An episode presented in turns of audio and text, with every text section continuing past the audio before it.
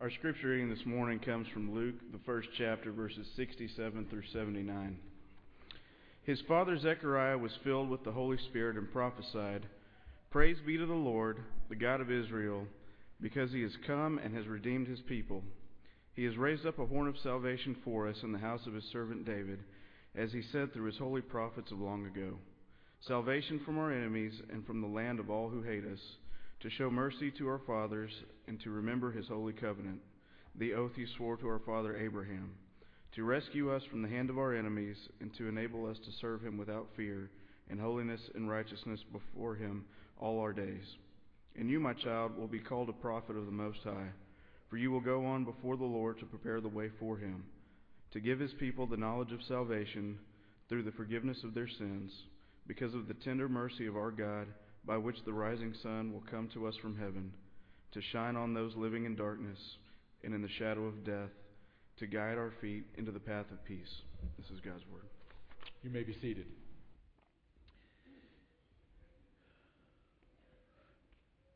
Boy, if you're living in darkness, if you feel like your life is in the shadows, what would you give for something to shine on you? That is a powerful piece of Scripture. Open your Bibles up to Luke chapter 1.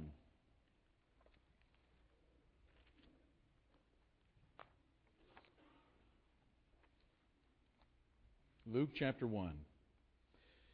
Let's begin with a word of prayer. Father, we're so thankful for this opportunity, not only to come and to worship you, but to know that we are in your presence as a family in this moment.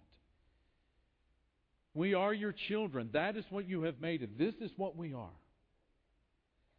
You have made your love and mercy, your greatness, your kindness, your grace to shine upon us. And we feel it, Father, in the very depths of our soul, the goodness that comes to us because of this blessing. We rejoice. We praise you. We thank you. We adore you. We worship you, Father, because you have made it true in Christ Jesus and have changed us completely. So, as we study this morning, Father, and strive to know this word, our prayer in the name of Jesus is that you give us eyes that see, ears that hear. And we pray, Father, for the blessing, the blessing of your nearness, the blessing of your word the blessing of your speaking to our hearts and souls and minds, Father, be true in this very hour as we come together as your children to study. Bless us in Jesus' name. Amen. Uh, some years ago, my middle brother was probably uh, maybe four years old, five years old, and uh, we were living up in Wichita Falls at the time, and it was about this time of year. It was December, and as uh, was always kind of the case at the church we were attending, a Faith Village Church of Christ in uh, Wichita Falls, uh, there was always uh, lessons and stories about the birth of Jesus. And they would always include kind of nativity scene, and you can imagine what that's like. And it was always really a special time of the year for all of the little children to, to study about these things. And you know, the teacher was uh, was sort of a maestro when it came to, to little four and five year olds and really did this phenomenal job of getting the lighting in the room just right and had all of these little kids. And they were you know they're not just sitting in their chairs. They're leaning forward on the table. And uh, she's telling the story about the birth of jesus. And she's going around the little nativity scene and uh, you know who are these these people? Well that's joseph and that's mary the and, and who are they? They're the mother and father of jesus. And who is this? That's the baby jesus and, and who are these people? Well, these are uh, the, the, the, the, wise men that have come to see the, uh, the, the birth of Jesus. And she asks, as she points to the shepherd, and who is this? And my brother blurts out, that is Round John Virgin. and the teacher started laughing and said, Round John Virgin? And he goes, Yeah, you know, in the song. Round John Virgin. And he started singing. He can't sing. He's he's even worse singer than me, if you can imagine that. You know. But I, you know it, that story. First, I just I every time I tell that story, I just love my brother. Well, that's just awesome. but at the same time, it's also a reminder that, you know, sometimes we don't get the names right, sometimes we don't get the songs right, sometimes we don't get the people right. And what we're going to do over the next couple of weeks is we're just going to look at the people that are in this part of the story of the Bible, the birth of Jesus. And this morning we begin with Zechariah, and we begin in Luke chapter 1, beginning about verse 5. We are given a time frame here. It's in the days, verse 5, of Herod, king of Judea. There is a priest by the name of Zacharias who is of the division of Abijah. Abijah is one of the 24 divisions of priests that David put together at the end of his life as he's getting ready to die. He knows that his days on earth are limited. And he's putting together all of his resources and plans to build this tremendous temple that is going to honor God. And part of the, the, the, blueprint was to organize the, the people, the men that were going to take care of the, the sacrifices and to take care of the temple. And he is, this Zechariah is number eight of Abijah, number eight in the 24 that David has put together. You know, by the time the Josephus rolls around, it's sort of been reorganized, and there are four classifications of priests that are divided into six to give us the 24. So it's changed a little bit, but Zechariah is part of this, this, uh, this division of Abijah. And he has a wife by the name of what? Elizabeth, and she is also from priestly descent. And Luke tells us a couple of things about Zachariah and Elizabeth, this, this beautiful couple. He says, number one, they're righteous, which means that they're, they're, they care about the ways of God. They care about God's will being done in their life. He also says that they're blameless, which means that they, they pay attention to what God's Word says that they're not just living out on sincerity and what they think might be right in God's eyes. I mean, they have that kind of spirit. They want to be pleasing to God. But they're blameless in the sense that they know what Torah says. They know what the, the, the five books of Moses say about how you live a righteous life. So they're righteous and they're blameless. But then we get down here to verse 7. But they had no child because Elizabeth was barren and they were both advanced in years. Now, one of the things that you pick up when, when you read this in the original language is that Luke is a, is a physician, he's a doctor, and he uses a technical term here to refer to, to Elizabeth. She is stera, which sounds very much like the word that we use in English. She's sterile, which is a tremendous burden on this couple. You know, during this period of time in the ancient world, uh, women who had lots of children were national heroes. You needed, you needed to have a lot of children just to be able to take care of you in your old age. There was not any kind of a so- social security plan. There wasn't uh, retirement plans like we have today in most of the, the modern countries. There, there was no such thing as that. And so you had a lot of children, and because of the mortality rate, you had to have a lot of children in order to have some children in your old age that would be able to take care of you. At the same time, it was really important to have a lot of, of young men, a lot of boys in your family, a lot of sons, for the very reason that if the village down the, the road and across the borders found out that there wasn't a lot of uh, soldiers in your village, they were likely going to come and try to take all of your stuff. And so these women who had lots of children, who had especially lots of sons, were like national heroes. But at the same time, he gets even a little bit more intimate inside of the family of Zachariah and Elizabeth. Generally speaking, it wasn't always so. I mean, husbands and wives loved each other.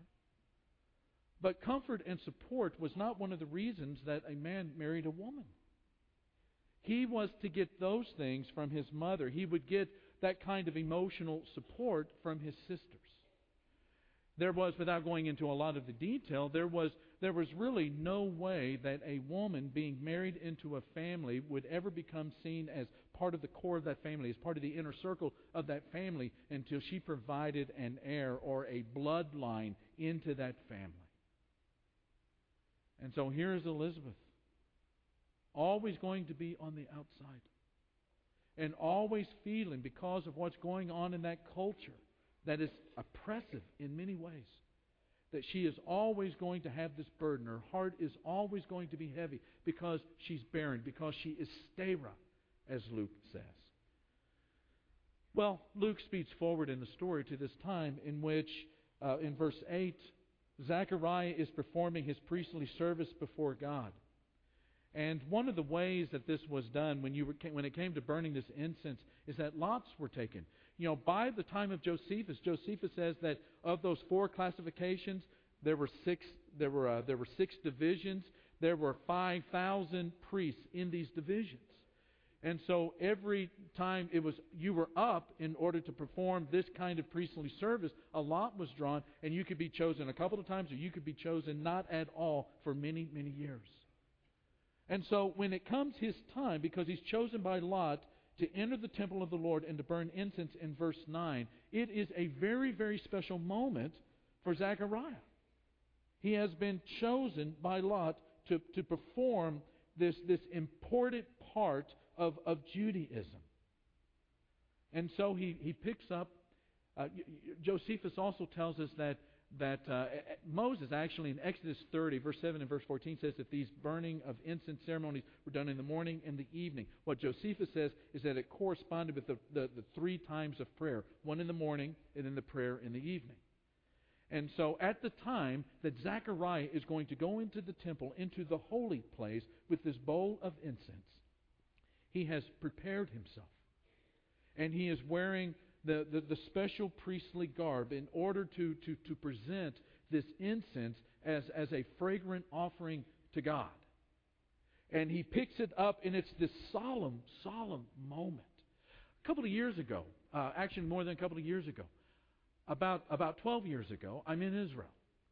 And I'm there with a very, very well known archaeologist.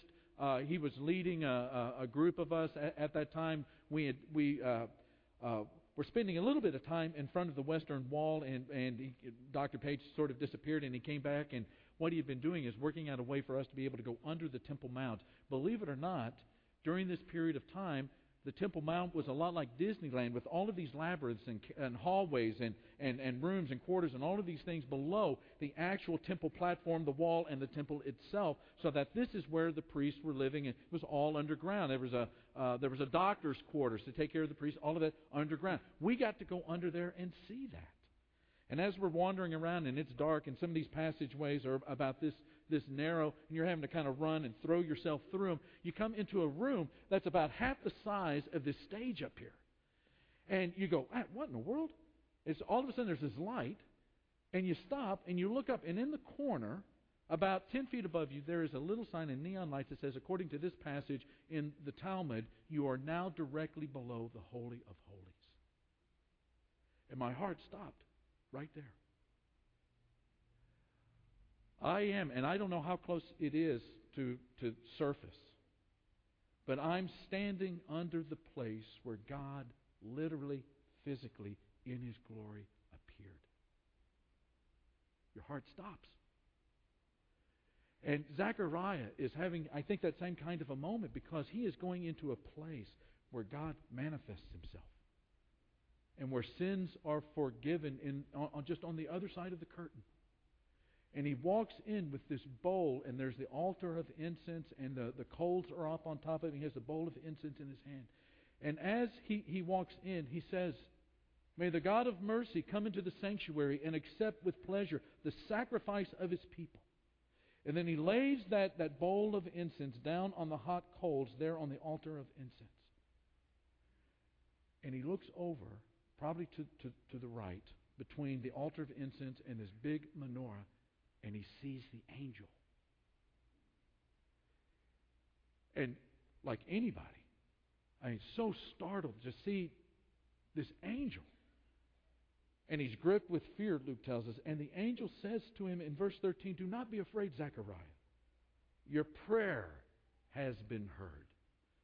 Now, here's the thing what prayer is it that, that Gabriel is, the, which is the name of the angel that's talking to which prayer is it that he's referring to? Well, at first blush, it sounds like the prayer for the son, correct? He's been praying and praying and praying and praying and praying for a son, and now God has sent Gabriel to come and to tell him, hey, your wife Elizabeth is going to have a child. The problem with that is, even though I don't think it's wrong at all, the problem, though, is that that is a very private matter. And the announcement is not coming in a private place, but it's coming in a place that is public. It is a place for the people, the nation of Israel. It is, it is right there at the place where sins are forgiven and God is met. You know, there was another prayer that was uttered by every priest, by every Israelite during this period of time. And the prayer was for God to fulfill his promises. You know, at this period of time, they're not in control of things in Israel. At least the Jewish people aren't. The Romans are. Rome's got its foot down on, on Israel's neck. And things are not all that great in Israel because Rome is in control. And all of these promises, I mean, this is why the Pharisees exist. The Pharisees are a holiness movement, they're a legalist movement. But they, they understood as they were coming back from the, the, the, captivity that all of those prophets were correct. The reason that God did not bless Israel in 721 and in 586, but allowed them to be destroyed by their enemies, is because they did not obey Torah. Because they were allowing the idols to come in.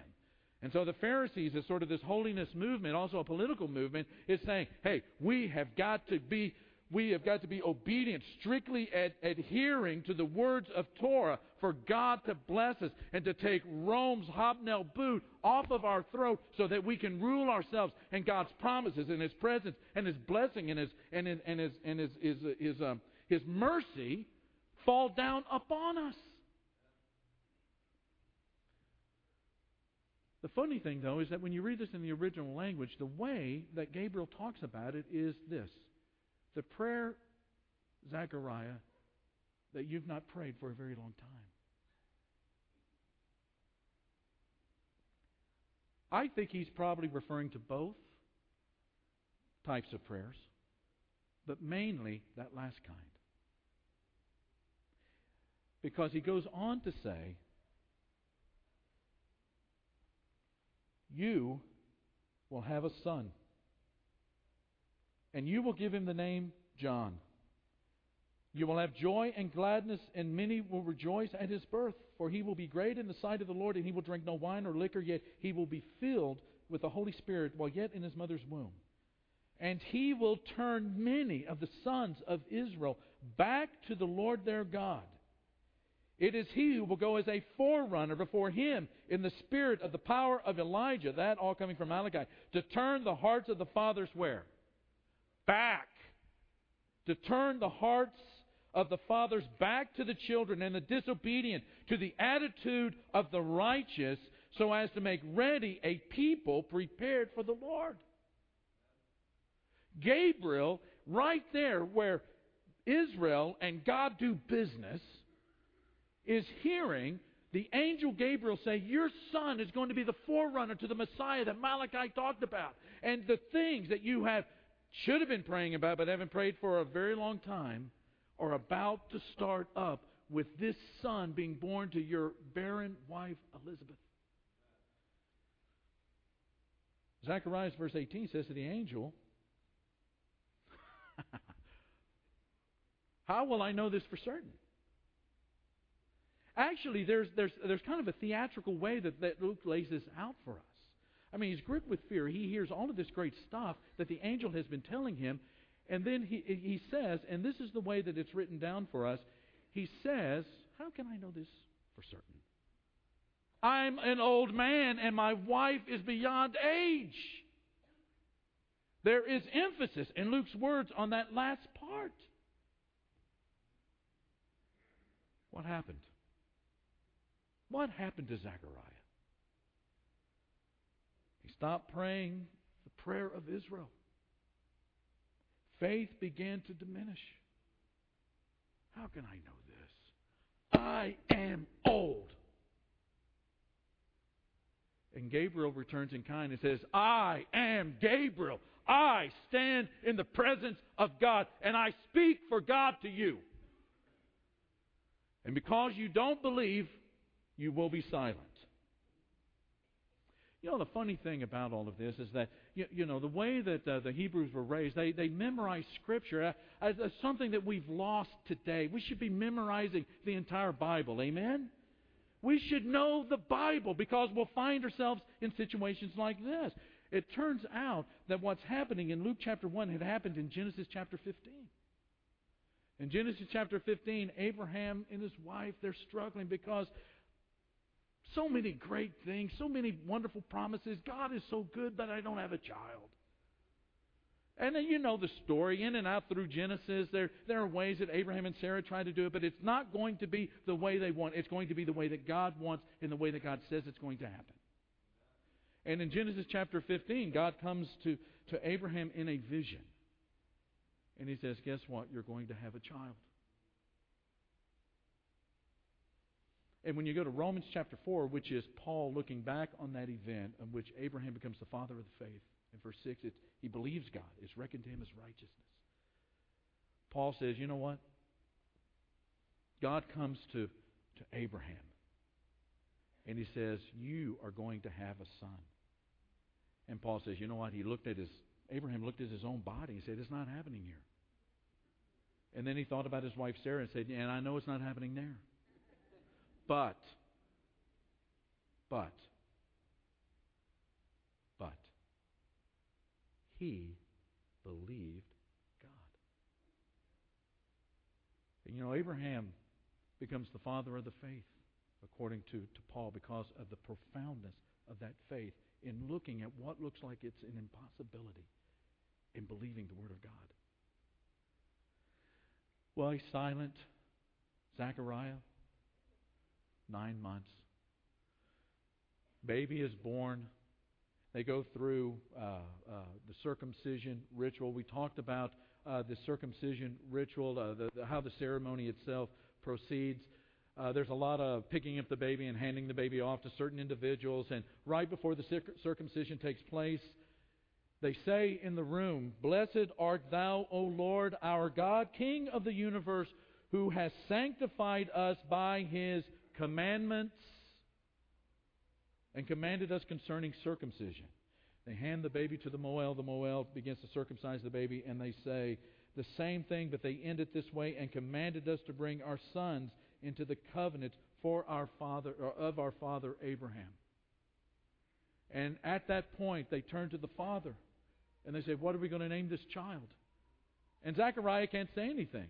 And so they say, Well, we're going to name him some other name. Elizabeth's in the outer room. She hears, she goes, No, no, no, no, no, indeed. His name is going to be John. And they go, Nobody in your family's by that. A woman. She's not going to name this baby. They turn to Zachariah, Zachariah, and he motions, and they're giving him signals, which means that he was probably not uh, only able to, to not speak, but probably could not hear as well. And he writes down on the tablet, His name will be John. And at that point, verse 64, at once his mouth was opened and his tongue loosed, and he began to speak in praise of God. You're silent all of these days, all of these months. And the first thing that comes out of your mouth is praise. And then notice again the words that Aaron read for us just a few minutes ago. Verse 68 Blessed be the Lord God of Israel, for he has visited us and accomplished what? Redemption for his people, raised up a horn of salvation for us in the house of David his servant. He has spoke by the mouth of his holy prophets from of old salvation from our enemies and from the hand of all who hate us to show mercy toward our fathers and to remember his holy covenant, the oath which he swore to Abraham. There's where Abraham comes back into the story. To grant us that we, being rescued from the hand of our enemies, might serve him without fear, in holiness and righteousness before him all our days. And then he turns to John. And in this, this, this voice, this tone of praise, he says, And you, child, will be called the prophet of the Most High. For you will go before the Lord to prepare his ways, to give to his people the knowledge of salvation by the forgiveness of their sins. Because of the tender mercy of our God, with which the sunrise from on high will visit us. And then, don't lose this. To shine upon those who sit in darkness and the shadow of death, to guide our feet into the way of peace. It's a reference to the Gentiles.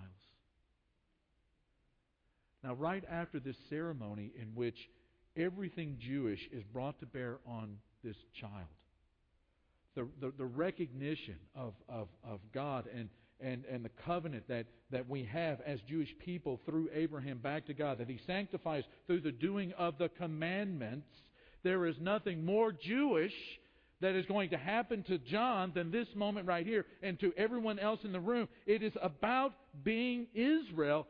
Zechariah says not only is Israel going to be saved, but the entire world. The entire world that is bathed in darkness, living its life out, its days out in shadows, is going to have sunrise once again. Two points. What is it that we learn from Zechariah? Most basic lesson is that uh, spiritual perspective is regained in silence. This is really important for us because we are so surrounded by noise, noise, noise. Sometimes I feel I, I get the Grinch. The noise, the noise, the noise. I get that. Sometimes you can't even think. David, in a psalm, Psalm 4 and verse 4 says, You know what you need to do when you, you, you want to you're struggling with things that are happening in your life, and the real struggle boils down to not all of these bad things that are happening in your life, but whether or not you trust God or not, is to lay on your bed and meditate on Him in silence. Over in Habakkuk, you know, Habakkuk's one of these prophets that just, we don't study him enough. The, the, the times are bad. And Habakkuk is going, God, why do you why why do you make me look on all of this evil? And for that matter, God, why are you so holy and righteous? Why are you looking on all of this evil that's taking place in the land? And God says, you know what? I am going to do something about it, but if I told you, you wouldn't even believe it because I'm bringing down this impetuous, feverish, fierce army on top of you. And it's not exactly what Habakkuk was wanting to hear. He is being rocked. He's rocked first by the evil, and then God's answer to the evil that is rocking him rocks him even more. I can't believe I said that without stumbling. So, what is it that he says at the very end of chapter 2? Basically, everything is breaking loose in my life, but here's what I'm going to do. The Lord's in his holy temple. Let all the earth keep what? Silence before him. I don't, I don't know what the challenge is for you pragmatically, but at some point every day, there needs to be a moment of silence as you regain your spiritual perspective and are able to see the big picture that God is doing not only in your life but in the community. And then, number two, and this will be the last point very quickly God's word must be believed. You know, we can know God's Word, we can quote God's Word, we can know it in the Hebrew and the Greek and the Aramaic, we can know all kinds of things, we can parse it, we can know definitions, we can read it in Latin, we can read it in all kinds of and, and, and still not believe it. And still not believe it. Still not believe it.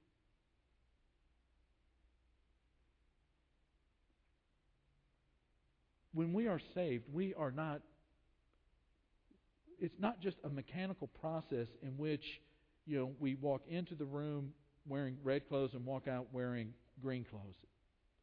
It's it's a change. It, it's it's a change. It is it is a word that is like a it's living. It's like a, a double edged sword. It is it is a word from God where He is speaking from from His heart to our heart, His mind to our mind. And when he says you don't have to worry, or you don't have to fret, or you don't have to feel uh, uh, you know, guilt because of these sins that have been forgiven, that there's nothing that's going to separate you. Why be anxious about being separate from God? Why don't we believe that word that comes to us so frank and so crisp? You know, there are times when God's word comes to us as bold and as frank and as direct as Gabriel's words went to Zechariah. That's why Paul says in his writing to Timothy that the Word of God is inspired and powerful, and it is useful in changing your life and helping you to become a man or woman of God. So, as we get ready to, to, to study more of these characters, we're going to be looking at the different ways that they teach us what it means to be a believer, to be a disciple of Jesus, to be a Christian. But this morning, you have to ask yourself this question God's Word says so many things to me. Do I really believe it? When God's Word says that you can be saved from your sins, they can be forgiven, they can be washed away, they can be put as far away from God as the east is from the west that His Spirit will come inside of you, that you can be transformed, that you can rise up and become a different person because you have been born again. Do you believe it? Do you believe it? And believing it to be true, want it to happen in your own life. Ben's going to lead us in a song right now. Some of our shepherds are going to be down here at the front. If there are ways that we can minister to you this morning, do you believe? Do you believe? These shepherds are down here to minister to you. Let's come down and talk to them as we stand and sing together.